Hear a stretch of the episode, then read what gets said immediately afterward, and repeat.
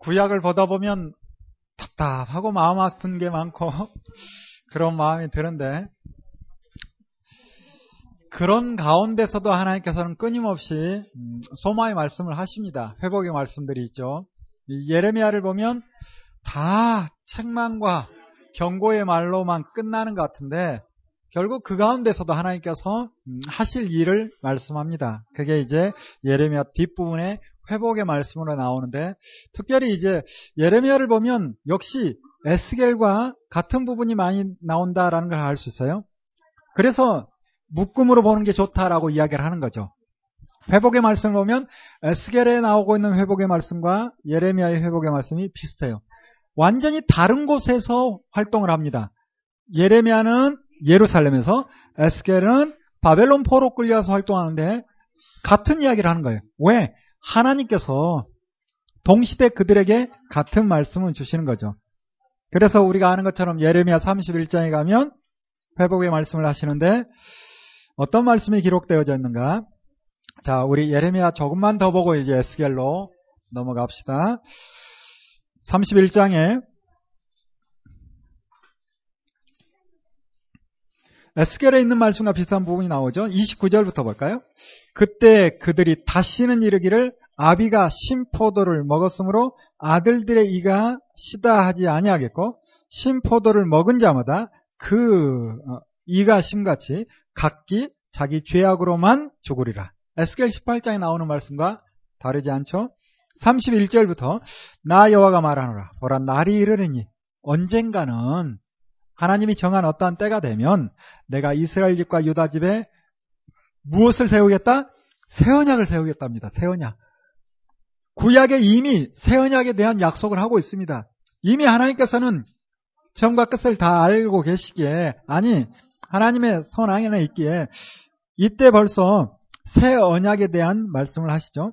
나 여호와가 말하노라. 이 언약은 내가 그들의 열조의 손을 잡고 애굽 땅에서 인도하여 내던 날에 세운 것 같지 아니할 것이고, 내가 그들의 남편이 되었어도 어, 세운 것과 아니할 것은 내가 그들의 남편이 되었어도 그들이 내 언약을 파했기 때문이다.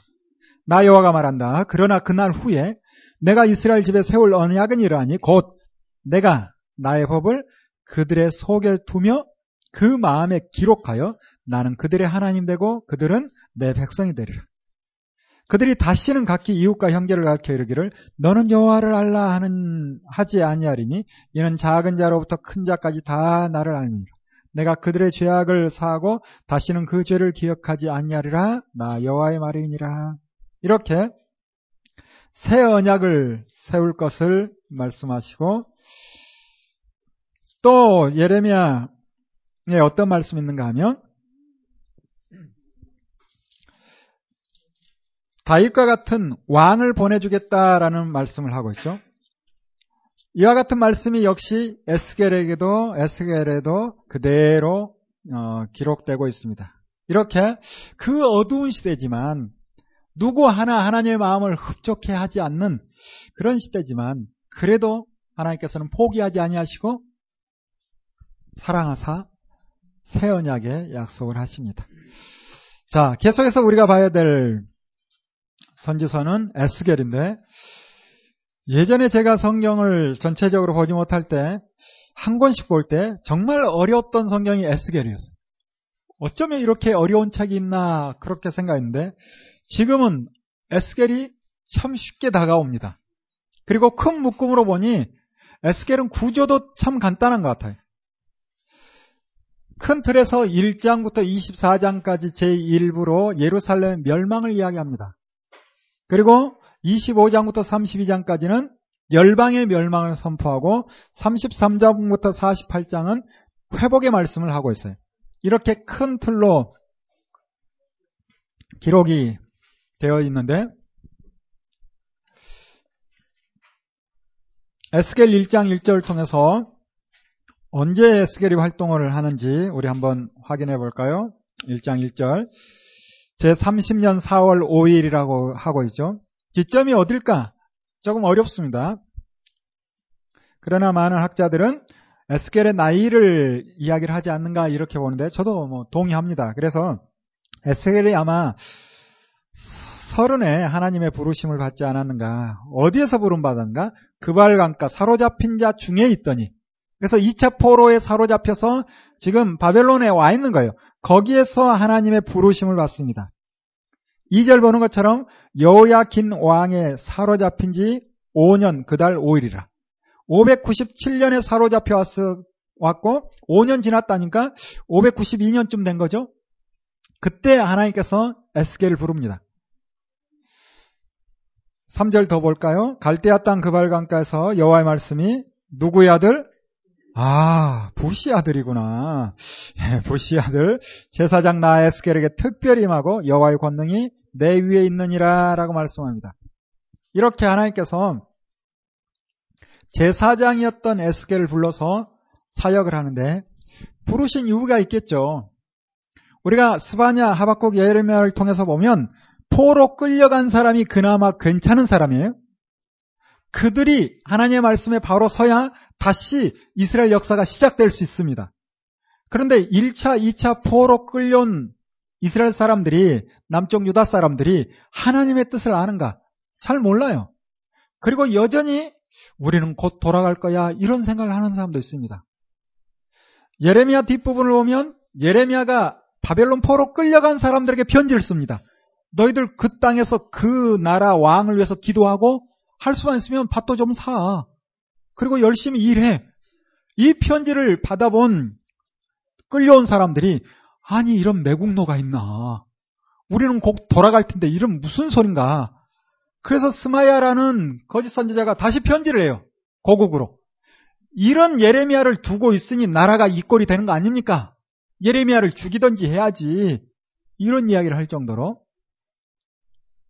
그래서 끌려온 사람들이 그나마 괜찮은 사람들인데 아직 하나님의 뜻을 모릅니다. 하나님의 뜻을 모르는 상태에 있으니 어떡합니까? 하나님의 뜻을 알려줘야죠. 누구를 통해서? 에스겔을 통해서. 그래서 바벨론은 에스겔을 통해서 다시 하나님의 뜻이 무엇인지 알려주는 것이고 예루살렘에서는 여전히 예레미야가 활동하고 있습니다. 아마 하박국이나 스바냐도 활동했을 가능성이 있죠. 이렇게 에스겔서를 볼 때 우리가 절대 놓치지 않아야 될 것이 바벨론에서 포로 끌려온 유대인들에게 말하고 있다라는 것을 놓치면 안 됩니다. 사 절부터 이어지는 말씀은 소명을 받기 전에 뭔가를 봤어요. 이거 풀려 하다가 에스겔 덮어버립니다. 그냥 뭘 봤어. 모르겠으면 그냥 읽고 지나가도 여기는 해석 안 해도 전혀 문제가 없습니다. 저도 이거 풀려다가 에스겔 와 어렵다 하고 덮어버립니다. 그냥 지나갑시다. 여러분이 무엇인지 읽어보면 다 각각 다르게 설명하니 그냥 뭔가 봤어요. 그리고 이 장에 가서 에스겔에게 말씀을 하시는데 삼 절 볼까요? 인자야 내가 너를 이스라엘 자손 곧 패역한 백성 나를 배반하는 자에게 보내노라. 그들과 그 열조가 내게 범죄하여 오늘날까지 이르렀는데 이 자손은 얼굴이 뻔뻔하고 마음이 강팍하다. 내가 너를 그들에게 보내니 너는 그들에게 이르길 주 여호와의 말씀이 이러하시다라고 전하는 거예요. 그들은 패역한 족속이라 듣든지 아니 듣든지 그들 가운데 선지자 있는 줄을 알지니라. 듣든지 아니 듣든지 말을 전해라 라고 하면 듣지 않는다는 얘기겠죠. 그러니 에스겔의 사역도 쉽지 않을 겁니다. 육 절 말씀처럼 미리 또 이야기를 해줍니다. 모르고 가는 길이 좋을 수도 있는데 인자야 너는 비록 가시와 찔레와 함께 거하며 정갈 가운데 거할지라도 그들을 두려워 말고 그 말을 두려워 말지니라. 그들은 패역한 족속이라도 그 말을 두려워 말며 그 얼굴을 무서워 마라. 야. 삼 장 칠 절에 가서도 이스라엘 족속은 이마가 굳고 마음이 강팍하여 너의 말을 듣고자 아니하리니 이는 누구 말을? 내 말 듣기 싫어서 안 듣는 거야. 비슷한 말씀 여러 곳에서 봤죠? 결국 선지자의 말을 듣지 않는 것은 그 사람의 말이 듣기 싫은 것이 아니라 하나님 말씀이 듣기 싫은 겁니다. 내가 그들의 얼굴을 대하도록 너의 얼굴을 굽게 하였고 그들의 이마를 대하도록 너의 이마를 굽게 하였을 때 너의 이마로 화석보다 고운 금강석같이 하였으니 그들이 비록 패역한 족속이라도 두려워 말며 그 얼굴을 무서워하지 마라. 무서워하지 마라 말은 하지만 무섭죠. 그렇지 않겠어요? 그리고 일 장 일 절 말씀이 정말 에스겔의 나이가 서른이라면 일 차 포로 끌려왔던 사람들의 나이는 몇 살쯤 될까요? 자기보다 다 나이가 많았을 겁니다. 함께 끌려온 사람도 나이가 많았을 가능성이 있죠. 어르신 앞에서 듣지 않는데 계속 하나님의 뜻이다라고 이야기한다는 거, 이거 쉽지 않을 겁니다. 그래서 하나님께서 뭐라 한가? 내가 네 얼굴 철판 깔아줄 테니까 가서 이야기하라는 거예요. 얼굴에 철판 깔아주겠다 이런 뜻이. 그래서 이제 에스겔이 가서 하나님의 말씀을 전하는데 참 쉽지 않는 사역을 감당, 감, 감당을 합니다. 그동안 말에서 듣지 않았던 게 이스라엘 역사예요. 그래서 하나님께서는 말로 해서 듣지 않을 때 간혹 쇼를 하게 합니다. 사실 이사야도 그렇게 많이 했었고 예레미야도 설교 한 편을 하기 위해서 아마 한 일 년 이상 준비했던 것 같아요. 우리 예레미야 뒷부분에 보지 못했지만 썩은 뱃띠 이야기 나오죠. 예루살렘에 살면서 유브라데 강까지, 거기에 가서 제사장이 띠는 허리띠, 배로 만든 허리띠, 이거 새 걸 갖다 강가에 묻어두고 오는 거예요. 얼마나 걸렸을까? 아마 한 네 달 걸리지 않았겠어요? 혼자 갔으니 조금 빨리 갔다 왔을지는 모르겠어요. 에스라가 포로 귀환할 때 네 달 걸려서 옵니다.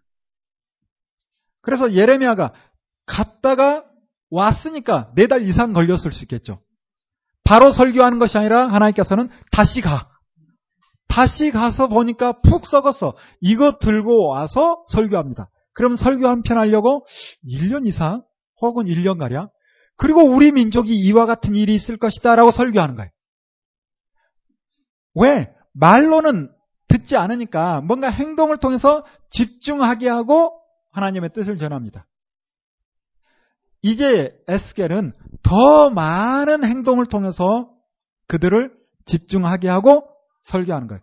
그래서 대부분 바로 말을 하는 것이 아니라 행동을 먼저 합니다. 그 행동에 집중할 때 하나님의 뜻을 전한 거예요.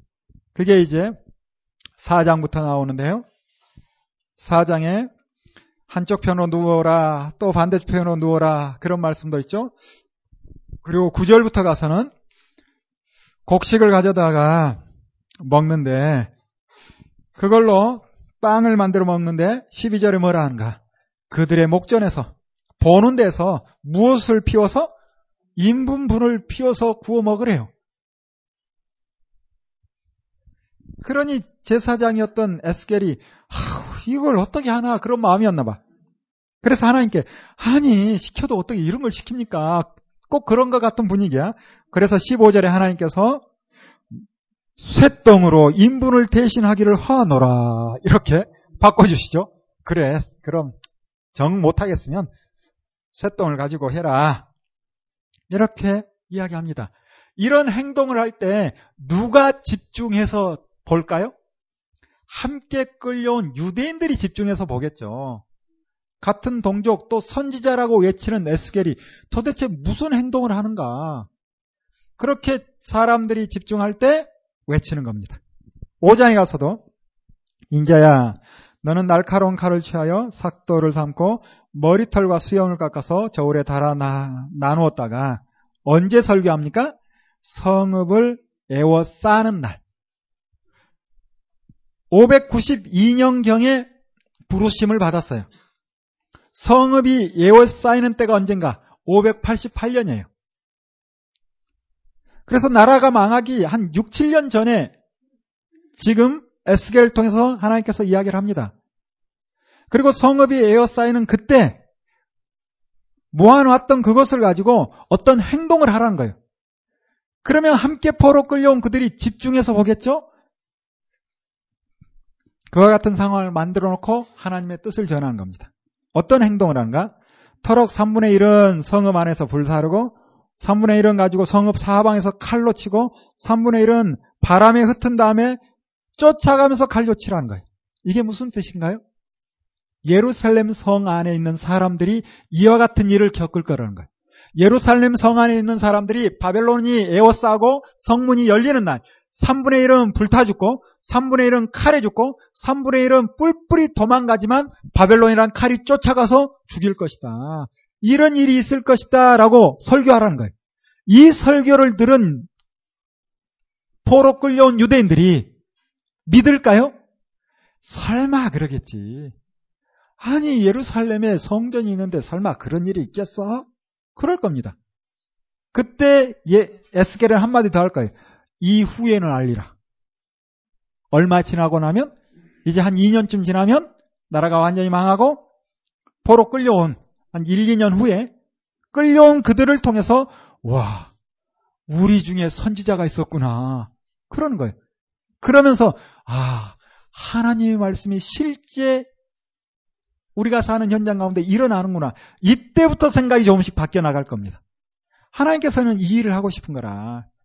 그래서 알지 못하지만 알게 하려고 쇼를 하면서까지 그들을 세워나갑니다. 왜 이렇게 나라가 망하는가? 그 이유가 또 오 절부터 나오는데요. 주 여호와께서 가라사대 이것이 곧 예루살렘이라. 내가 그를 이방 가운데 두어 열, 열방으로 둘러있게 하였거늘 그가 내 규례를 거스리며 이방인보다 악을 더 행하고 내 율례도 그리함이 그 둘러있는 열방보다 더하니 이는 그들이 내 규례를 버리고 내 율례를 행치 아니하였기 때문이다. 여기 규례, 율례 계속 나오는데 구체적으로 신의 산 언약 이렇게 보아도 전혀 문제가 없습니다. 그러므로 나 주 여호와가 말하는데 너희 요란함이 너희를 둘러있는 이방인보다 더하고 내 율례를 행치 아니하고 내 규례를 지키지 아니하고 너희를 둘러있는 이방인의 규례대로도 행치 않았다. 믿는다 하면서도 세상 사람 믿지 않는 사람보다 더 도덕적으로 타락했다. 이런 이야기죠. 그러므로 나 주 여호와가 말하노라 나 곧 내가 너를 치며 이방인의 목전에서 너희 중에 벌을 내리되 너의 모든 가증한 일로 인하여 내가 전무후무하게 너에게 내릴지라. 그리한즉 너희 중에서 아비가 아들을 먹고 아들이 그 아비를 먹으리라. 내가 벌을 너에게 내리고 너희 중에 남은 자를 다 사방에 흩을 것이다. 예전에 레기의 말씀에 있는 것처럼 그 경고의 말씀을 또 한 번 합니다. 이렇게 이야기를 하니 그들이 듣고 아, 우리가 잘못했구나 라고 인정을 해야 되는데 인정을 하지 않는 거예요. 팔 장에 가서 볼까요? 포로 끌려온 유대인들이 아니 예루살렘이 망한다는데 도대체 우리가 끌려온 후에 혹시 잘 살고 있는 거 아니야? 뭐 그런 사람도 있을 수 있겠죠. 그래서 에스겔에게 묻는 거라. 너는 계속 망한다는데 도대체 예루살렘이 망하는 이유가 뭐야? 하고 묻는 것 같아요. 팔 장 내용을 보면. 그래서 이제 우리가 팔 장부터 십일 장까지를 한 묶음으로 보는 게 좋은데 몇 번 보다 보니 팔 장부터 십일 장까지가 에스겔 전체의 압축판 같아요. 저는 그렇게 느꼈습니다. 정말 그런가? 그런 것 같아요. 그래서 팔 장 죄악을 이야기하고 구 장 하나님의 심판을 이야기하고 역시 십 장도 일부 심판을 이야기하다가 십일 장의 회복의 말씀을 합니다. 그래서 팔 장부터 십일 장까지가 에스겔 전체 압축판처럼 보이는데 정말 그러한지 확인을 해볼까요? 자, 팔 장 일 절에 제육 년 벌써 소명받은 지 일 년 지났죠? 유월 오일에 나는 집에 앉아 있었고 유다 장로들이 내 앞에 앉았는데 이 장로들은 어떤 장로들? 포로 끌려온 장로들입니다. 그들이 에스겔을 찾아왔다는 거예요. 왜 찾아왔는가? 기록이 전혀 없어요.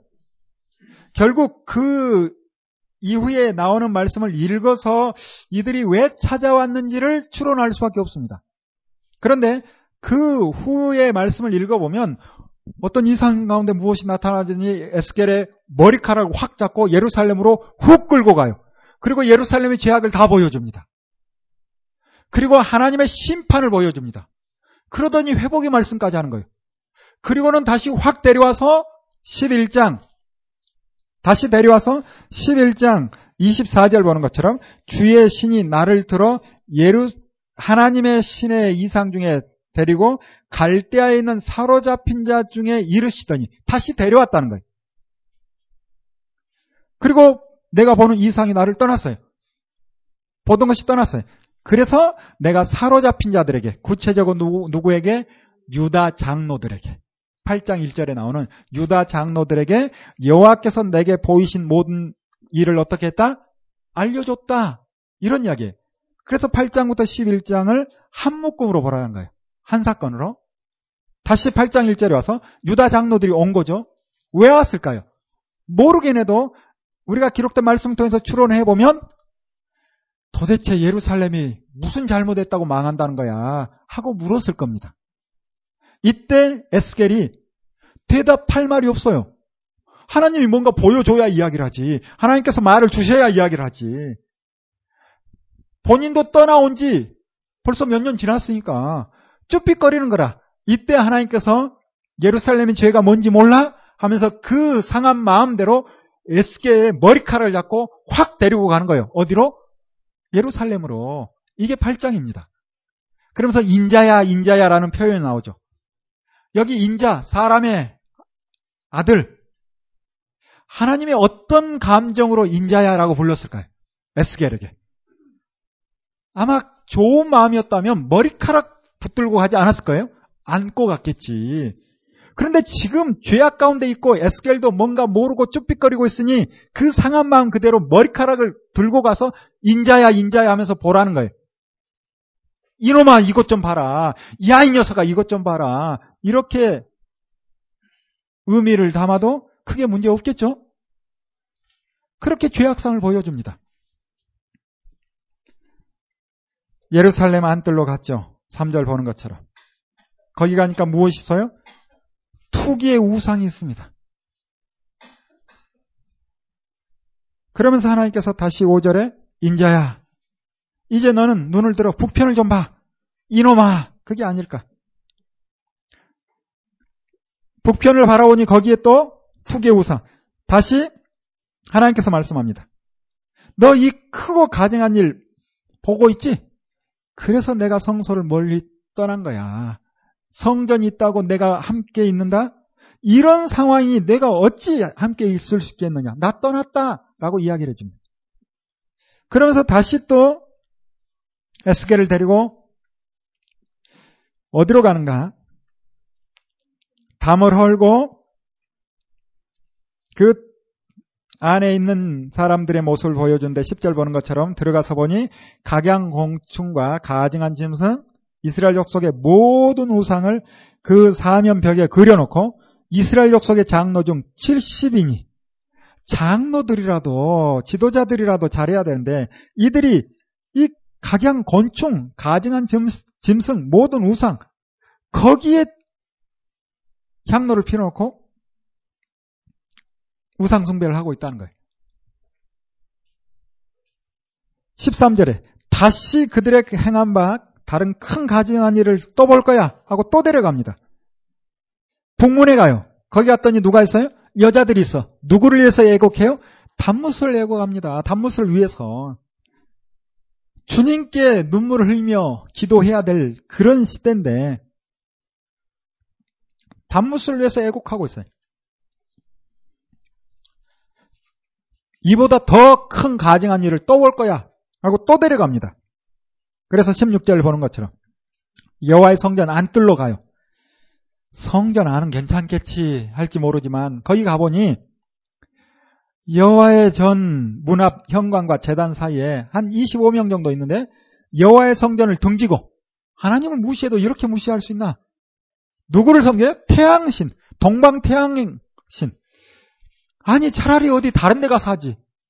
성전에 와서 성전 등지고 이런 어처구니 없는 일이 일어납니다. 이러고도 예루살렘이 망하지 않는다고? 이런 얘기죠. 하나 더 보여주죠. 결국 그들이 심판당할 것을 보여주는데 구 장부터 이어지는 말씀입니다. 구 장 사 절에 보면 너는 예루살렘 성읍 중에 순행하여 그 가운데서 행하는 모든 가증한 일을 인하여 탄식하며 우는 자의 이마에 표하라. 그들만 살려주라는 거예요. 이런 악한 시대에도 살자가 있습니다. 이게 우리의 소망이죠. 시대가 아무리 악하다 할지라도 우리가 하나님의 말씀을 따라 바르게 세워져 있으면 하나님께서 우리를 통하여 작은 일이라 할지라도 일을 이루십니다. 그 후에 이들만 표하고 그 후에 아껴보지도 말고 긍휼히 여기지도 말고 누구부터? 늙은 자부터 젊은 자나 처녀나 어린아이와 아픈 자나 다 죽이랍니다. 이마에 표 있는 자만 살려주고 나머지는 다 죽이되 어디서부터? 성소에서부터. 성소에서부터. 이렇게 심판의 말씀을 하시는 거예요.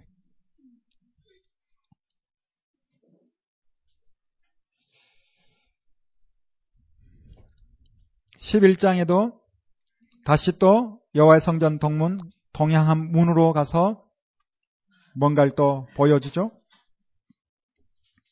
그러면서 칠 절에 뭐라 하는가? 나 주 여호와가 말하노라. 이 성읍 중에서 너희가 살육한 시체는 그 고기요, 그 성읍은 그 가마려니와 너희는 그 가운데 끌려 나오리라 라고 말씀하시면서 결국 이제 뒤에 가서 회복의 말씀을 합니다. 십이 절 볼까요? 너희가 나를 여호와인 줄 알리라. 너희가 내 율례를 행치 아니하며 규례를 지키지 아니하고 너희 사면에 있는 이방인의 규례들을 행하였느니라 하셨다 하라 하면서 아, 십사 절부터 십이 절까지는 이런 책망의 말씀, 십삼 절까지 이어지다가 십사 절에 드디어 회복될 이스라엘 이야기를 합니다. 십구 절 볼까요? 내가 그들에게 일치한 마음을 주고 그 속에 새 신을 주며 그 몸에서 굳은 마음을 제하고 부드러운 마음을 줘서 내 율례를 조치며 내 규례를 지켜 행하게 하리니 그들은 내 백성이 되고 나는 그들의 하나님이 되리라 라고 말씀합니다. 하나님께서 이렇게 에스겔에게 환상을 보여주고 말씀을 주시는 거예요. 그래서 팔 장부터 십일 장까지 한 묶음이라 했죠. 그리고 읽었던 것처럼 이십사 절부터 이십오 절에 있는 말씀처럼 하나님께서 다시 에스겔을 사로잡힌 자 중에 데려오고 이상은 떠나고 그리고 보여준 모든 것을 유다 장로들에게 이야기를 해줍니다. 이렇게 이야기를 해주면 유다 장로들이 아 그래 우리 민족의 잘못 이제 깨달았어 하면서 돌이킬까요? 그렇지 않았을 거예요. 몇 사람은 그랬을지 모르지만 전체적으로는 설마 그게 사실이겠어? 그러는 거라. 설마 설마 그런 거예요. 그래서 계속해서 이사야가 아, 에스겔이 행동을 통해서 또 그들을 세워나가려 합니다. 실제 이런 일이 있을 것이다 라는 이야기죠. 십이 장에 가서 보면 하나님께서 또 에스겔에게 이삿짐을 싸고 준비해놨다가 어느 날 담을 헐고 들어갔다 나왔다 하라는 거예요. 이런 행동을 하면 또 함께 끌려온 유대인들이 아유 저 선지자라는 사람이 또 뭘 하나 하고 또 몰려들겠죠. 그때 또 외치는 거예요. 예루살렘 성이 이렇게 될 것이다. 이런 이야기입니다.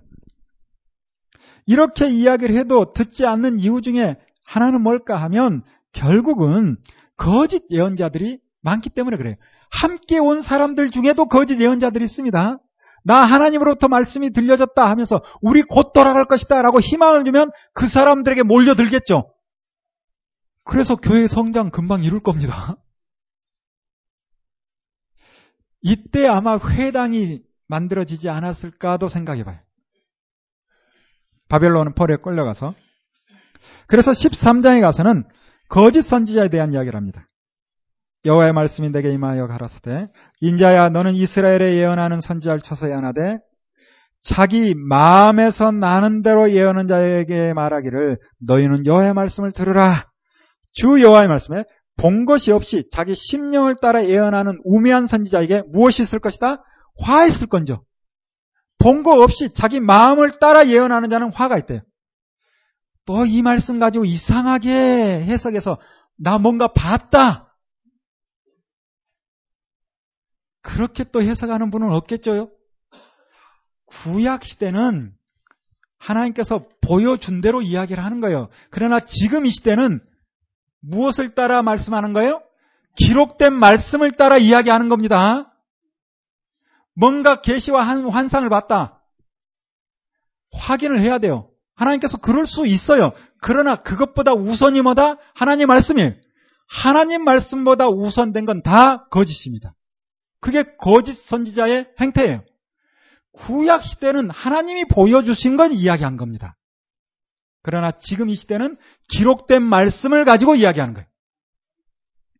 뿐만 아니라 자기의 마음에서 나는 대로 예언하는 거, 이것 잘못된 것이다 이야기하죠. 마음에서 나는 대로. 성경 부분적인 말씀을 가지고 이용하는 거, 자기 마음에서 나는 대로 예언하는 겁니다. 일 차 바른 해석 없이 엉터리 적용, 다 자기 마음에서 나는 대로. 이런 이야기가 한국교회 가운데 얼마나 많은지 조심해야 됩니다. 역사적 배경과 함께 일 차적으로 누구에게 어떤 말을 했는가를 봐야 돼요. 무조건 나에게 한 말씀으로 가져와서는 안 됩니다. 그래서 좋은 건 다 나에게 한 걸로 보죠. 근데 부담스러운 건 그 시대 그들에게 한 것처럼. 무엇이 나에게 가져온 것이고 무엇이 그 시대 그들에게 한 겁니까? 이거 분별해야 돼요. 그렇지 않고 내가 오른손으로 너를 기름 부어 세웠다. 너는 내 종이다. 뭐 이런 표현들은 그냥 나에게 한 것처럼. 이사야 사십삼 장에 나오는, 사십사 장, 사십오 장에 나오는 고레스를 통해서 하나님이 하실 일이 있어서 오른손으로 기름 부어 세운 고레스 이야기를 하는데, 이걸 일 차에서 하지 않고 무조건 믿는 모든 사람에게, 곧 나에게도 주신 말씀, 이렇게 무조건 가져오면 위험합니다. 부담스러운 건 그들에게 한 말처럼 보죠. 음란한 여자를 취해서 음란한 자식을 취하라. 그건 호세에게 한 거지 나에게 한 거 아니지. 이렇게 또 빠져나가잖아요. 그래서 좋은 건 나에게, 부담스러운 건 그 시대 그들에게.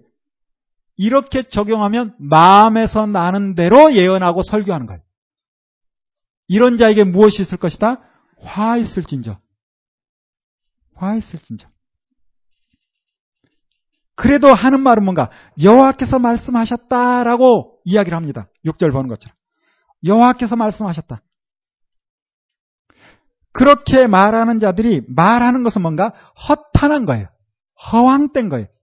그리고 거짓된 점괘를 이야기를 합니다. 뿐만 아니라 그 말이 굳게 이루기를 바라게 하는, 사람이 뭔가 원하는 것을 이루어주는 것처럼 자기가 이루고 싶은 것을 붙들고 있는데 하나님의 말씀 일부 가지고 와서 그거 하나님의 뜻이야 하고 살짝 집어넣어주면 하나님의 뜻이냐. 그런데 허탄한 게 얼마나 많아요. 허황된 게 얼마나 많아요. 여러분, 의외로 믿음 좋다 하면서 허탄한 거, 허황된 거 붙드는 분들 간혹 있습니다. 이 가운데는 없겠죠? 성경을 보세요. 허탄한 게 있는가? 없습니다. 이적과 기사 있긴 해요. 그런데 성경의 역사가 천육백 년. 천육백 년의 기록 가운데 이적과 기사가 얼마나 나와요? 생각보다 많지 않습니다. 그리고 이적과 기사가 많이 나올 때는 어떤 시대? 그만큼 타락한 시대. 결국 이적과 기사가 목적이 아니라 그런 현상을 통해서 집중하게 하는 거예요. 현상을 통해서 집중하면 그 다음에 무엇을 전합니까? 하나님의 말씀을 전하는 거예요. 주님께서도 복음을 전하기 위한 한 방법으로 워낙 듣지 않으니까 여러 일들을 행하신 거예요. 그래서 아, 이제 좀 복음 좀 전할 수 있겠다. 설교하죠. 나를 먹어라 제발. 내가 하늘로서 온 산떡이다. 나를 먹어 영, 영원히 죽지 않는다. 내가 오병이어의 기적을 통해서 너희들 먹여준 거, 그거 먹고 배불렀다고 좋아하지 말고 나를 먹어라. 그때 백성들의 반응이 뭡니까? 아이고 어렵도다. 뭔 소리여. 그냥 먹고 사는 문제나 해결해 주지 하고 돌아가 버려요. 결국 주님께서도 하고 싶은 건 뭔가? 이적과 기사가 아니라 하나님의 나라를 알려주고 싶은 거예요. 복음을 들려주고 싶은 거예요. 그런데 사람들이 자기가 그려놓은 복음, 자기가 그려놓은 그리스도, 그래서 주님을 제대로 보지 못하는 거죠. 지금도 그럴 수 있는 겁니다. 지금도, 지금도. 기독교 허탄한 종교가 아닙니다. 허황되지 않아요. 굉장히 윤리적이고 보편적이에요. 물론 역사적이고. 이렇게 성경 처음부터 끝까지 역사 배경과 함께 이야기하면 교회 안 다닌 사람들도 고개 끄덕이는 걸, 성경 한 번도 읽지 않았어도 고개 끄덕이는 걸 저는 수없이 봅니다. 오히려 성경 많이 알고 기도생활 열심히 한다는 분들이 더 부딪히는 것 같아. 나 성경 하나도 몰라요. 이분들은 아멘 소리가 나와. 제가 깜짝 놀랐어요. 봄에, 아, 지난 여름에 그랬다니까요. 한 사람을 위해서 강의를 해달라는 거라. 아, 어떡합니까? 해달라는 거 해야지.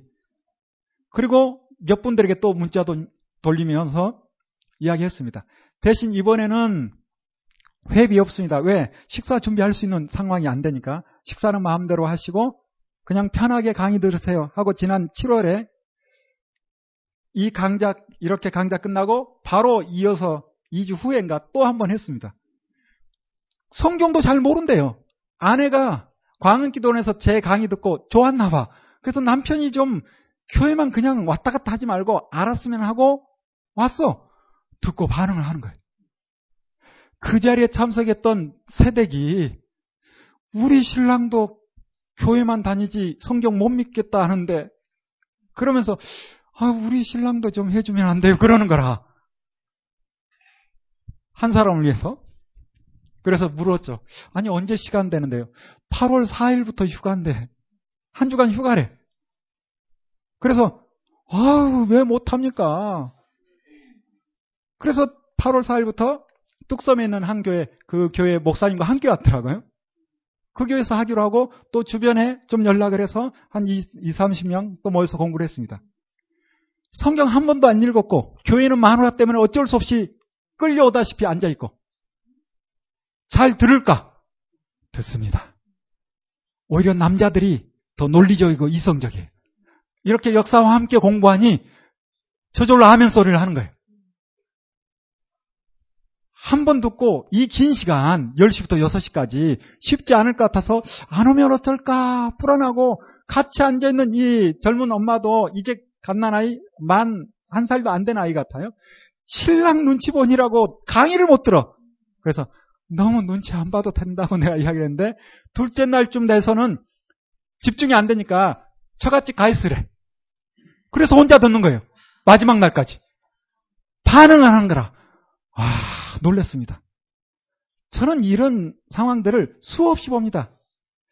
아유, 말 나온 김에 막 자랑하고 싶어서 경남 사천에 가서 이영희 권사님 소개해 주셔서, 젊은 두 남성분이 교회 나온 지 일 년도 안 돼서 신랑들이 아, 아내들이 하도 가작해서 나와서 그냥 교회 출석해.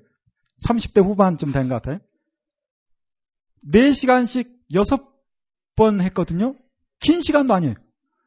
그런데 듣는 거라. 한 번 듣고 나더니 고등학생이 된 것 같대. 그러더니 또 들어. 한 번도 안 빠지고 점점 앞으로 나오고, 나중에 뭐라고 온가? 내가 이제 스스로 성경을 읽을 수 있을 것 같아요. 아, 얼마나 기쁜지. 성경 한 번도 읽지 않았는데, 모르겠어요. 지금 읽고 있는지는 확인을 안 해봐서 모르긴 하지만 강의를 듣고 읽을 수 있을 것 같아요. 가능합니다. 불광동에 아침의 교회라고 세 번 강의를 했어요. 후배 목사님인데 개척된 지 얼마 되지 않은 교회. 거기에 개척된 교회에 신앙생활 처음 시작한 한 젊은 역시 자매가 있었는데, 그분이 강좌를 역시 거기서도 길게 하지 못했어요. 세 시간 여섯 번에서 한 열여덟 시간, 스무 시간 정도. 그런데 들렸나 봐요. 그리고 그 자리에 삼일교회 청년들이 같은 교회 다니다 보니 작은 교회가 세워지면 돕거든요. 그 청년들이 몇 명이 들었어요. 그러면서 반응을 하더니 그 삼일교회 한 청년이 제 강좌에 끊임없이 자기 돈을 들여가면서 청년들을 보내는 거예요. 뿐만 아니라 그 들었던 신앙생활 이제 하는 그 세대기 듣고 반응을 한 거라. 그래서 두 번째 다음 해에 그 교회에 또 갔더니 그 교회 후배 목사님이 뭐란가? 간증 한번 시키래요, 저에게. 집사 직분 좋다고 간증시키래. 그 말 듣고 얼마나 감사한지. 그러면서 일부러 또 삼일교회 청년들 처음 듣는 친구들이 왔어. 그래서 그들에게 기대감을 주기 위해서 그 집사님에게 물었어요. 작년에 들을 때 기대를 가지고 들었을 텐데 기대보다 몇 배의 소득이 있었는가 물었어요. 왜? 이미 짜고 치는 거지. 그래서 기대감을 주려고 기대했던 것보다 더 큽니다 라고 할 걸 생각하고 최소한 한 열 배는 되지 않을까 물었어요. 그냥 물어본 겁니다. 그랬더니 백 배. 와, 제가 깜짝 놀랐습니다. 백 배래요. 성경 한 번도 안 읽어본 분. 그 짧은 시간 듣고 반응해서 하나님 앞에 바로 세워져서 하나님을 위해, 교회를 위해 아름답게 헌신하는 거라. 여러분, 기독교가 허탈한 게 아니죠. 뭐 허황된 거 이야기하면 사람들이 흥분하고 하나님께 반응하고 그럴 것 같죠. 일시적입니다. 기적과 이적을 보여주면 하나님 앞에 굳건히 서서 평생 헌신하고 나아갈 것 같죠. 일시적입니다. 그때뿐이에요. 또 조금 지나면 뭐 또 쇼킹한 게 없나, 뭐 뿅 가는 게 없나, 이런 마음이 드는 거예요. 왜? 그 맛을 잊지 못하니까. 그러나 처음부터 하나님의 말씀이 이러하다라고 역사와 함께 풀어주면, 그 말씀 가운데 하나님을 만나면 허탄하지 않고 아주 구체적으로 일상을 바르게 살아가며 교회 생활도 잘할 수 있다. 저는 그렇게 믿습니다. 그래서 기독교가 허탄한 것이 아니요. 허탄하고 허황된 것을 이야기하는 사람은 거짓 선지자일 가능성이 있습니다. 성경이 그렇게 이야기하죠. 십삼 장 육 절 보는 것처럼 여호와께서 말씀하셨다 하는 자들이 허탄한 것과 거짓된 점괘를 보는 거예요. 이들에게 화했을진저라고 말씀합니다. 그렇다면 이 거짓 선지자들이 뭐 때문에 이렇게 하는가? 십구 절, 너희가 두어 움큼 보리와 두어 조각 떡을 위하여. 하, 돈 때문에. 이, 이런 말씀을 올 때 사실 저도 좀 부끄러운 마음이 들어요. 정말 내가 어떤 마음으로 하고 있나 항상 생각하게 되는 거죠. 혹시 나도 이러지 않나? 두어 움큼 보리와 두어 조각 떡을 위하여. 결국 이 먹는 것 때문에, 돈 때문에 누구를 욕되게 해요? 하나님을 욕되게 하는 거예요. 나를 내 백성 가운데 욕되게 한다.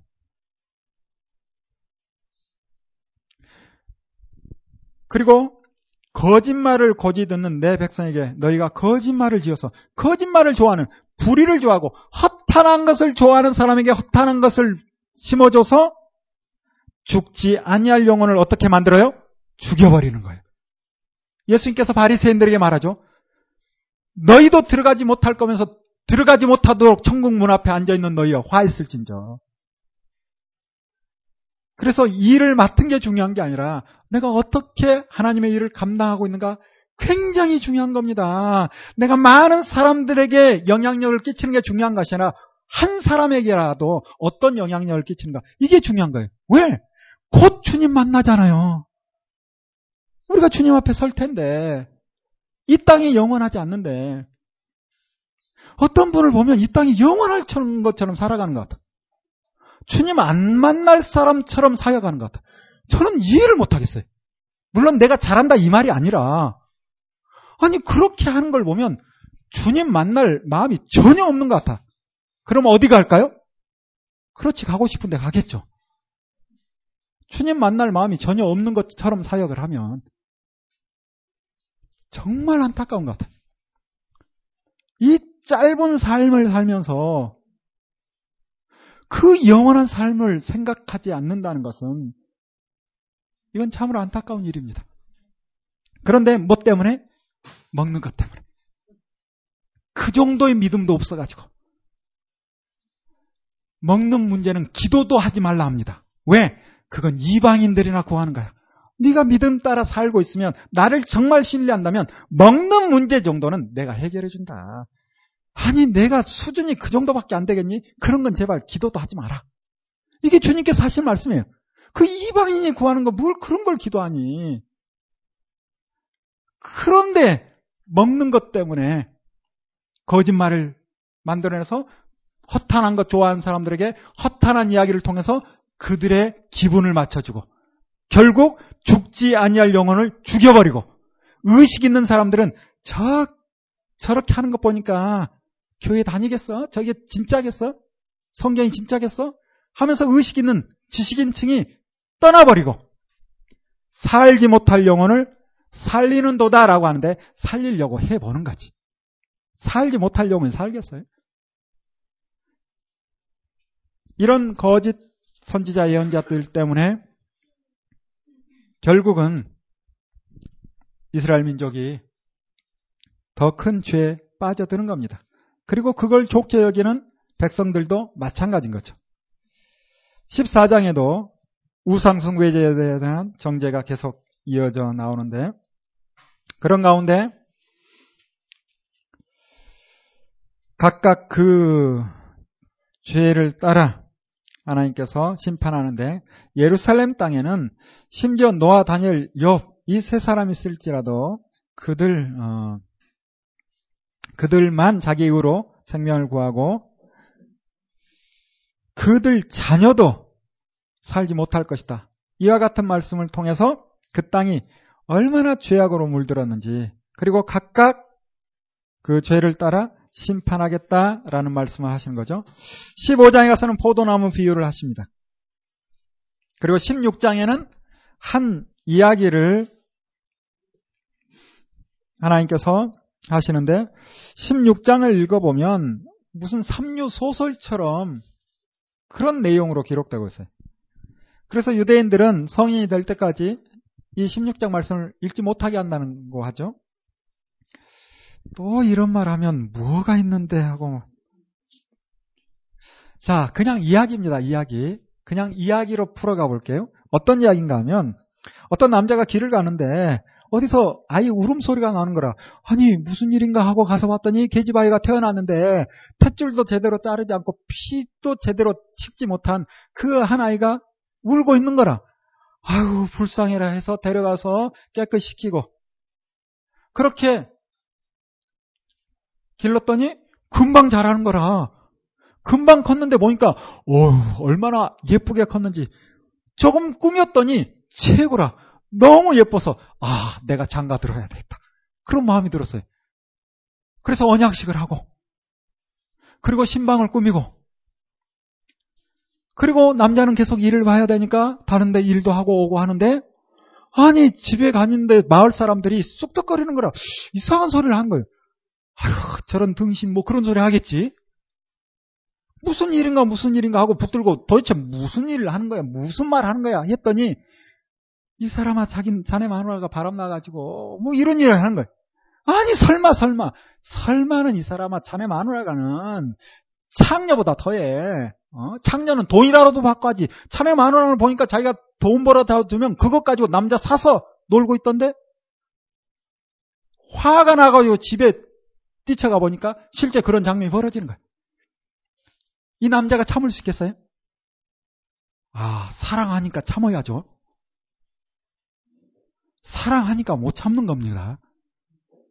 사랑하니까 못 참는 거예요. 이런 이야기입니다. 이 여자가 길러준, 보살펴준 그 정, 그 사랑도 모르고 그냥 자기 욕망대로 마음껏 해버린 거예요. 이 삼류소설과 같은 이야기. 아유, 우리 꼬마 친구들이 있어서 더 이상 자세히는 못하겠고. 결국 이 이야기는 무엇을 이야기한가? 이스라엘 역사를 비유로 이야기하는 거예요. 이스라엘 역사를. 남자는 누굴까요? 하나님이시죠. 이 여자는 이스라엘 민족. 우리가 창세기 십 장 봤죠? 그리고 십일 장에 바벨탑 사건도 보고 하는데, 십 장 이십이 절에 가면 셈의 다섯 아들이 나옵니다. 엘람, 아스루, 아르박사, 룻, 아람. 셋째가 아르박사. 셋째 후손 누구? 아브람. 다 네 사람 다 땅을 차지해서 나라를 이루었는데 아브람만 떠돌이 생활하는 거라. 태어나서 피도 제대로 닦지 못한 계집 아이처럼 떠돌이 생활하는 거예요. 하나님께서 아이고 불쌍해라 하고 아브람을 부르신 거예요. 그리고 그의 후손을 통해서 놀라운 일을 하려 하시죠. 시간이 훅 지나서 이집트에 들여넣었더니 장성에서 이백만. 그래서 하나님께서 이야 이렇게 멋지게 자라다니 하면서 함께 언약을 하는 거예요. 언약식을. 어디에서? 시내산에서. 그리고 신방을 가나안 땅에 꾸민 겁니다. 그리고 이제 가나안 땅에 들어가서 하나님과 이스라엘 백성이 한 마음으로 열방을 구원하려는 놀라운 계획을 가지고 있었어요. 그렇게 가나안 땅으로 들이셨어요. 그런데 가나안 땅에 들어가서 뭘 합니까? 하나님을 섬기는 것이 아니라 온갖 이방신들을 다 받아들이는 거예요. 음행한 거죠. 그래서 이스라엘 역사를 이 삼류 소설처럼 표현하면서 너희가 어찌하여 이럴 수 있느냐라고 이야기하는 내용이 십육 장이에요. 역사를 알면 십육 장 무슨 내용인지 쉽게 알 겁니다. 그리고 십칠 장에서는 독수리와 포도나무 비유에 대한 부분인데 역시 역사를 알면 조금 쉽게 해석이 되는데 큰 독수리는 느부갓네살이고 연한 가지는 여호야긴, 그래서 여호야긴이 포로로 끌려오는 그런 이야기를 하고 있고, 십팔 장에 대해서는 이미 몇 차례 말씀드린 것처럼 끌려온 유대인들이 하나님 앞에 헛된 소리를 하는 거예요. 이 절 볼까요? 너희가 이스라엘 땅에 대한 속담이 이르기를 아비가 신포도를 먹었으므로 아들의 이가 시다. 이렇게 함이 어찌미뇨? 나 주 여호와가 말하노라. 내가 나의 삶을 두고 맹세하노니 너희가 이스라엘 가운데서 다시는 이 속담을 쓰지 못하게 되리라. 모든 영혼이 다 내게 속한지라. 아비의 영혼이 내게 속한 같이 아들의 영혼도 내게 속하였나니 범죄하는 그 영혼이 죽으리라. 각각 그 죄를 따라 죽는다는 거예요.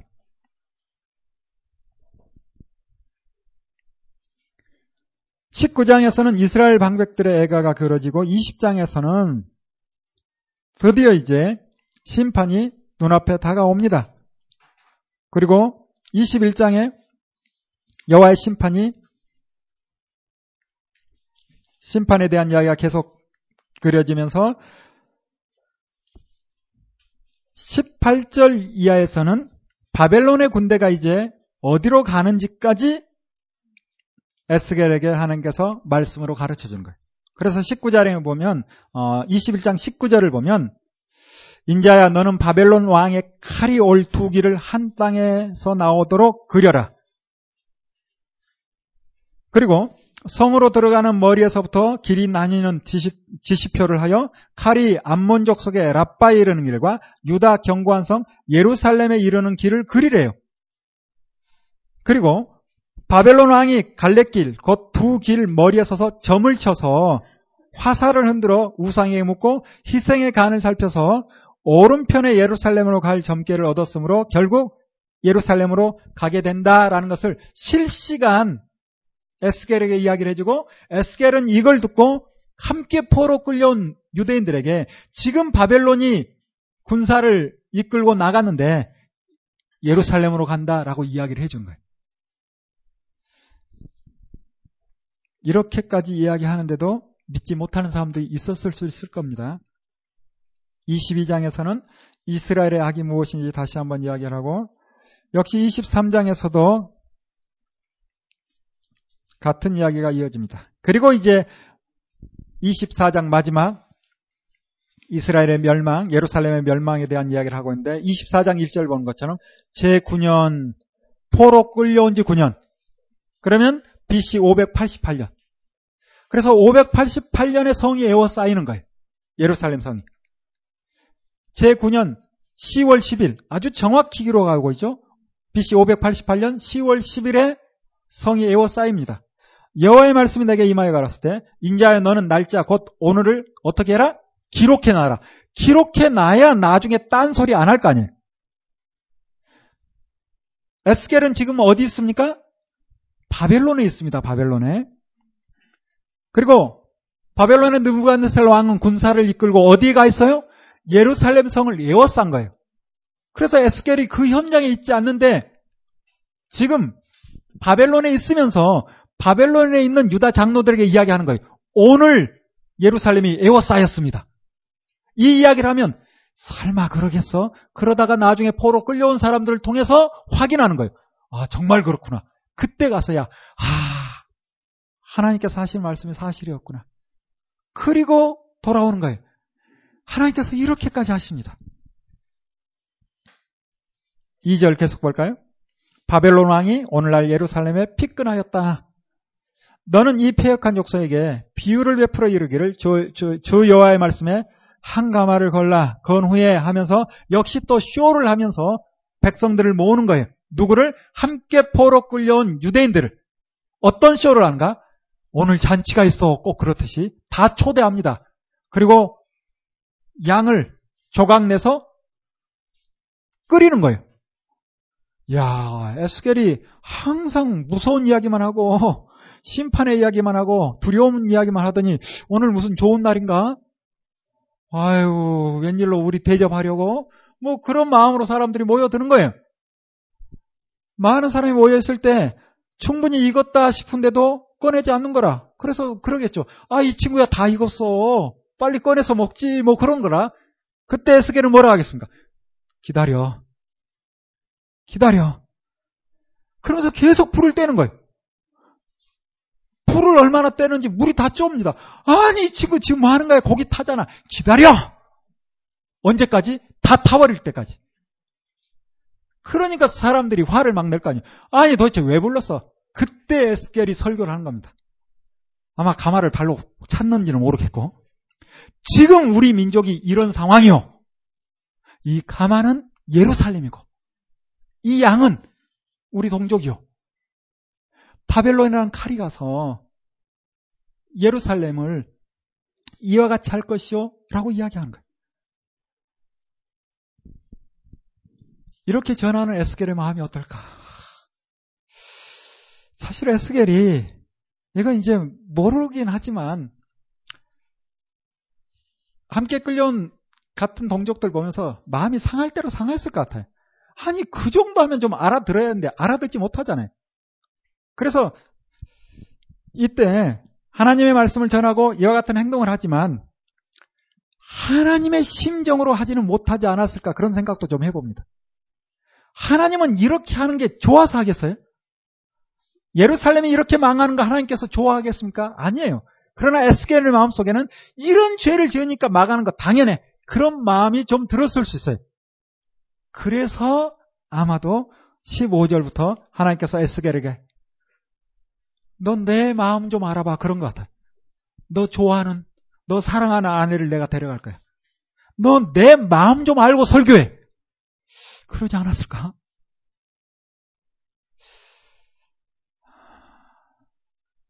강좌를 하다 보면 어느새 제 자신도 그래요. 나는 깨끗한, 깨끗한 것 같아. 그리고 다른 사람들은 다 잘못된 것 같아. 하나님의 마음을 알아야 되고 전해야 된다 하면서 그렇게 못할 때가 더러 있습니다. 우리도 그렇습니다. 이제 여러분이 성경 강좌 처음부터 끝까지 알다 보면 나도 모르는 사이에 하나님의 마음을 바르게 알고 하나님의 심정으로 해야 되는데 교만해져요.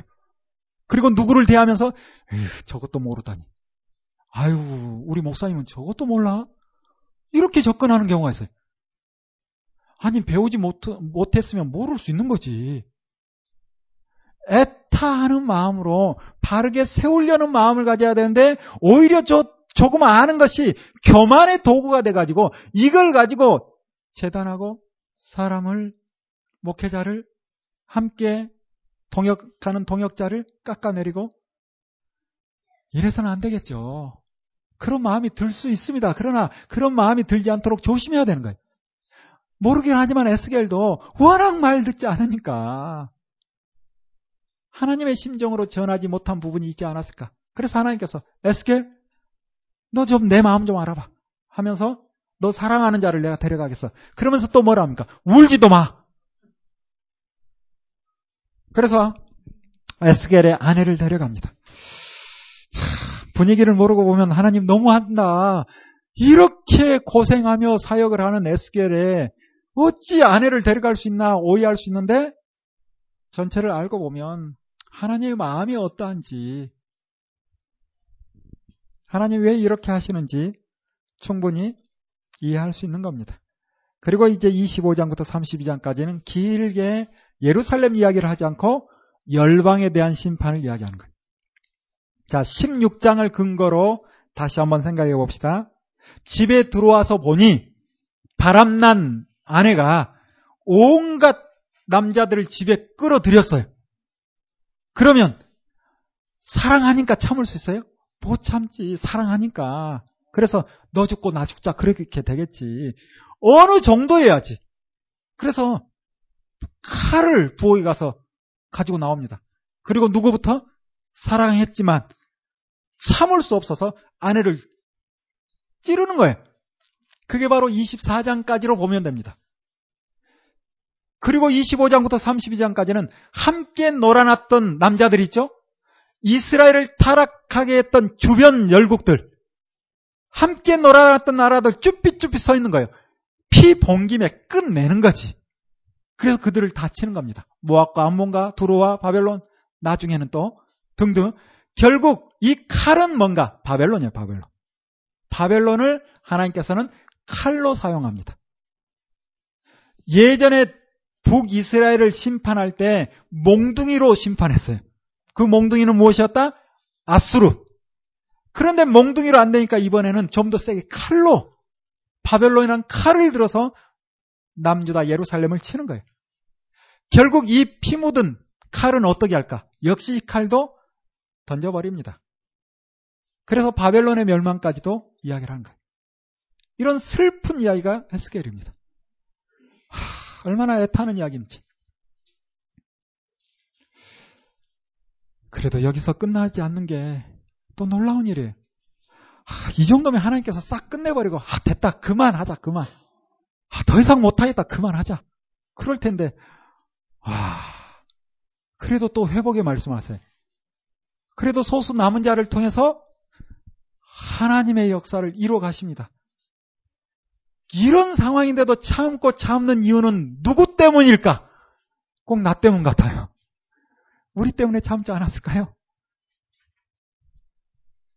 결국 우리를 위해서 예수 그리스도를 보내주시고 우리가 하나님 앞에 나오는 이 기쁨을 그래도 좀 누리고 싶어서 주님께서 이와 같은 일이 있는데도 참지 않았을까. 그래서 삼십삼 장에서 회복의 말씀들이 기록되고 있는데 삼십사 장을 한번 볼까요? 이십 절부터 좀 봅시다. 예레미야 이십삼 장 그리고 삼십 장에 있는 말씀과 크게 다르지 않습니다. 그러므로 주 여호와께서 그들에게 대하여 말씀하시기를 나 곧 내가 살진 양과 파리한 양 사이 심판을 가 너희의, 너희가 옆구리와 어깨로 밀터뜨리고 모든 병자를 뿔로 받아 무리를 밖으로 흩어지게 하는도다. 그러므로 내가 내 양떼를 구원하여 그들로 다시는 노략거리가 되지 않게 하고 양과 양 사이의 심판을 내가 한 목자를 세워주겠다. 그들은 그들의 위에 세워 먹이게 아니니 그는 내 종 누구라? 다윗이라. 내가 다윗을 세워준답니다. 다윗이 죽은 지 몇 년 됐어요? 대략 오백 년, 한 사백 년쯤 지난 거죠. 그런데 다윗을 세워준대요. 곧 누구를 세워주겠다는 거예요? 예수 그리스도. 그가 그들을 먹이고 그들의 목자가 될지라. 나 여호와는 그들의 하나님이 되고 내 종 다윗은 그들 중에 왕이 되리라. 그래서 다윗 왕과 같은 주님이 오실 것을 말씀하고 있죠. 예레미야 이십삼 장 오 절도 똑같은 말씀하고 있습니다. 그래서 예루살렘에 있는 그들에게도 그 험악한 그리고 죄를 따라 사는 그들에게도 그래도 반응하는 소수의 사람들에게 희망을 주는 거예요. 앞으로 내 종 다윗과 같은 왕이 메시아가 올 것이다. 그리고 바벨론 포로 끌려왔던 그들에게도 소수의 사람들, 믿음의 사람들에게 내 종 다윗과 같은 왕이 올 것이다 라고 말씀합니다. 이렇게 회고에 말씀하시고 그리고 삼십육 장에 가서 또 우리가 봤던 예레미야의 말씀과 비슷한 말씀이 나오죠. 예레미야 삼십일 장 삼십이 장에 나오는 새 언약 그리고 새 마음에 대한 말씀이 나오는데 자 삼십일, 삼십육 장 이십일 절 볼까요? 그러나 이스라엘 족속이 들어간 그 열국에서 더럽힌 내 거룩한 이름을 내가 아껴노라. 이 말은 뭔가 하면 하나님이 오실 때 아, 이건 뭐 믿음을 받아줄 만한 것은 아닌데 그들이 회복될 만큼 잘한 건 아닌데 하나님께서 뭐라는가? 내가 내 이름을 위해서 아꼈다 이런 표현을 하는 거예요. 이십일 절들도 같은 이야기입니다. 너는 이스라엘 족속에 이르기를 주 여호와의 말씀에 이스라엘 족속아 내가 이렇게 행함은 너희를 위함이 아니요 너희가 들어간 그 열구에서 더럽힌 나의 거룩한 이름을 위함이라. 열국 가운데서 더럽힘을 받은 이름 곧 너희가 그들 중에 더럽힌 나의 큰 이름을 내가 거룩하게 할지라. 이십사 절 내가 너희를 열국 중에서 취하여 취하여 내고 열국 중에서 모아 데리고 고토로 다시 고향 땅으로 돌아오게 할 것이다. 그리고 새 영을 너희 속에 두고 이십육 절 새 마음을 너희에게 주되 너희 육신에서 굳은 마음을 제하고 부드러운 마음을 줄 것이다. 또 내 신을 너희 속에 두어 너희로 내 율례를 행하게 하리니 너희가 내 규례를 지켜 행할 것이다.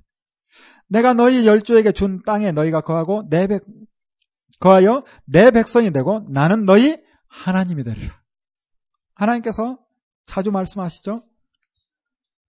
나는 너희의 하나님이 되고 너희는 내 백성이 되리라. 삼십이 절을 한번 볼까요? 나 주 여호와가 말하노라. 내가 이렇게 행함은 또 이야기하시죠. 너희를 위함이 아닌 줄을 너희가 알리라. 이스라엘 역사가 너희 행위를 인하여 어떻게 좀 해라? 부끄러워 좀 하고 한탄할 줄 알아라. 부끄러운 줄도 모르니까 이런 표현을 합니다. 자, 이렇게 회복의 말씀을 기록하고 있는데 삼십칠 장 마름빼 이상이 나오죠. 이 말씀을 보면 또 우리에게 얼마나 힘이 되는지. 우리가 보통 에스겔 하면 이 부분 또 많이 보죠. 앞부분 십육 장 같은 건 무슨 뜻인지도 모르고 잘 보지도 않고. 그런데 이와 같은 삼십칠 장 말씀을 잘 봐요. 마른 뼈가 살아나는. 이걸 회복의 말씀이긴 한데 과하게 적용할 가능성도 좀 있는 것 같아요. 사실 이 말씀은 제가 볼 때는 에스겔에게 알려주는 말씀이 아닌가. 다시 말하면 에스겔이 설마 이런 회복이 있을까라고 믿지 못했을 가능성. 만약에 에스겔이 믿지 못했다면 회복의 말씀은 안 썼을 가능성도 있는 겁니다. 정말 에스겔이 그런 마음인가? 저는 그렇다고 봅니다. 왜? 기록에 보면 그래요. 삼십칠 장 삼 절 볼까요? 그가 내게 이르되 인자야 이 뼈들이 늙이 살겠느냐라고 묻습니다. 에스겔에게. 그러면 회복될 이스라엘을 에스겔이 믿었다면 아멘 했겠죠. 근데 에스겔의 대답이 뭡니까? 아, 주께서 하시는데 뭘 저에게 묻습니까? 이런 분위기예요. 그래서 뭐라 하십니까? 네가 직접 이야기해봐. 내가 말을 넣어줄 테니까 네가 이야기해봐. 그래야 믿을 거 아니에요. 그래서 대언하라니까 대언해요. 대언했더니 실제 그런 일들이 일어나요. 이걸 보고 에스겔이 아 하나님이 하시면 하시는구나 라는 확신이 생겼겠죠. 이게 삼십칠 장의 일차적인 목적이 아닌가. 그래서 이 말씀을 가지고 과하게 적용하면서 아무리 죄 가운데 있을지라도 그냥 죄를 따라 살지라도 하나님께로만 나오면 무조건 산다. 무조건.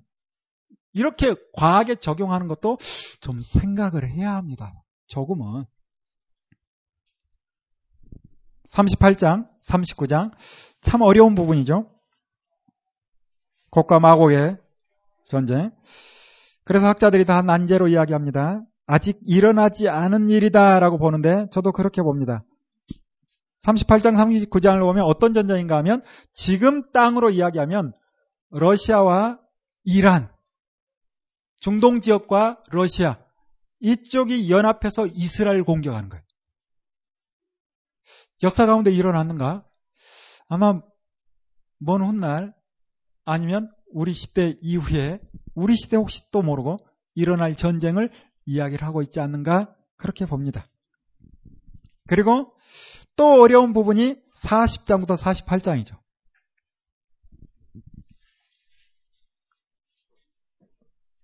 회복의 말씀입니다. 성전이 회복될 걸 이야기해요. 그런데 역사를 통해서 확인하는 겁니다. 이 성전의 규모를 보면 솔로몬 성전은 이미 불타버렸으니까 없어졌고 스룹바벨 성전이 그 이후에 지어집니다. 스룹바벨 성전의 규모와 같은가? 아니에요. 그러면 헤롯 성전? 역시 아니라. 그래서 실제 성전이 아니다라고 대부분의 학자들이 이야기합니다. 그래서 성전을 누구로 보는가? 예수 그리스도를 예표하는가 아닌가? 이런 이야기도 또 합니다. 그런데 중요한 건 뭔가? 성전의 회복만이 아니라 동물 제사의 회복도 이야기합니다. 여러분, 예수 그리스도 오심으로 인해서 동물 제사가 회복됩니까? 아니죠. 동물 제사는 끝나버리는 거죠. 그래서 실은 이 부분이 어려운 거예요. 예수님으로 적용하기에도 좀 어려운 부분이 있습니다. 산청에 있는 노후 목사님이 사십삼 장 십 절부터 있는 말씀을 가지고 말씀을 하시는데, 저도 동의합니다. 물론 더 좋은 해석이 나오면 저는 언제든지 그 해석을 따라갈 겁니다. 그리고 이와 같은 해석이 조금 틀렸다 해서 크게 문제가 있다, 그럴 필요는 없어요. 실은 우리가 성경을 보면서 있어서 어떤 부분은 난제라고 이야기하는 것은 여러 학자가 다양하게 이야기하는 거예요. 그런 부분은 실은 덮고 지나가도 큰 문제 없습니다. 그리고 공부하니까 우리끼리 이렇게 하지, 일반 교인들에게 이것 가지고 뭐 이 학자는 이렇게 저 학자는 저렇게 헷갈리게 만들어서 나는 더 헷갈리게 해줄게 뭐 이렇게 하면 헷갈려서 힘들어합니다. 그냥 단순하고 명확한 이야기로 하나님이 누구시고 성경 무엇이고 어떻게 살 것인가 구체적으로 이렇게 접근하면 되지. 그러나 우리는 이제 공부하는 거니까. 그래서 사십삼 장 십 절에 인자야, 너는 이 전을 이스라엘 족속에게 보여서 그들로 자기의 죄악을 부끄러워하고 그 형상을 측량하게 하라. 부끄러워하고 그 형량을, 형상을 측량하게 하라. 만일, 조건절이죠. 그들이 자기의 행한 모든 일을 어떻게 하거든? 부끄러워하거든? 십일 절 뒤에 보는 것처럼 그 모든 규례를 지켜 행하게 하라. 그런데 반대로 부끄러워하지 않으면 이거 그냥 하지 마라. 이렇게 보면 좀 과한 해석일까요? 부끄러워하거든 이거 이렇게 해라. 부끄러워하면 이와 같은 일이 이루어질 것이다. 그런데 부끄러워하지 않는다면 이와 같은 일은 실행되지 않을 것이다. 이렇게 보는데 저도 그렇게 봅니다. 그렇다면 과연 그들이 부끄러워했을까? 부끄러워하지 않았죠. 근거는 삼십육 장 우리 삼십이 절 봤던 것처럼 하나님께서 수없이 이야기하잖아요. 좀 부끄러워해라. 소수의 사람들은 부끄러워하고 하나님 앞에 섰을지 모르지만 전체적으로는 부끄러워하지 않고 하나님의 뜻을 바로 세우지 않으려 했기 때문에 여기 이 일은 해석할 필요 없는 이루어지지 않은 사건이 아닌가라고 봅니다. 더 좋은 해석이 있으면 언제든지 저에게 말씀해 주시면 제가 충분히 공부해서 다음 강좌 때는 더 바른 해석으로 여러분에게 말씀을 드리겠습니다. 이렇게 에스겔서는 우리가 보았던 것처럼 한결같이 예루살렘의 멸망에 대해서 이야기하고 있어요. 그리고 주변 나라의 멸망, 그리고 나머지 삼십삼 장부터는 회복의 말씀하시죠. 자, 큰 그림으로 잠깐 정리를 해보고 계속 보겠습니다. 우리가 보았던 스바냐, 하박국, 예레미야, 에스겔, 언제부터? 요시야 때부터 해서 남유다 멸망하기 직전에 그 시대상이 어떠했고, 그러한 시대 가운데 하나님께서 선지자들을 보내서 하나님의 뜻이 무엇인지를 전합니다. 그러나 그들이 끝까지 듣지 아니함으로 말미암아 그들은 하나님의 진노 가운데 놓이게 되는 것이고, 바벨론에 의해서 세 번에 걸쳐 포로로 끌려가고 이제 바벨론에서 그들이 생활을 하게 되는 것이죠. 그리고 지금부터는 다니엘 음, 보기 직전에 우리가 다시 한번 큰 틀에서 어, 수메르 지역의 문화부터 어, 창세기 십 장 노아 홍수 이후 역사부터 바벨론, 그리고 다니엘서 칠 장부터 십이 장까지 나오는 그 이후의 역사까지 간략하게 큰 역사를 정리해보는 시간을 갖겠습니다. 한 오 분 쉬었다.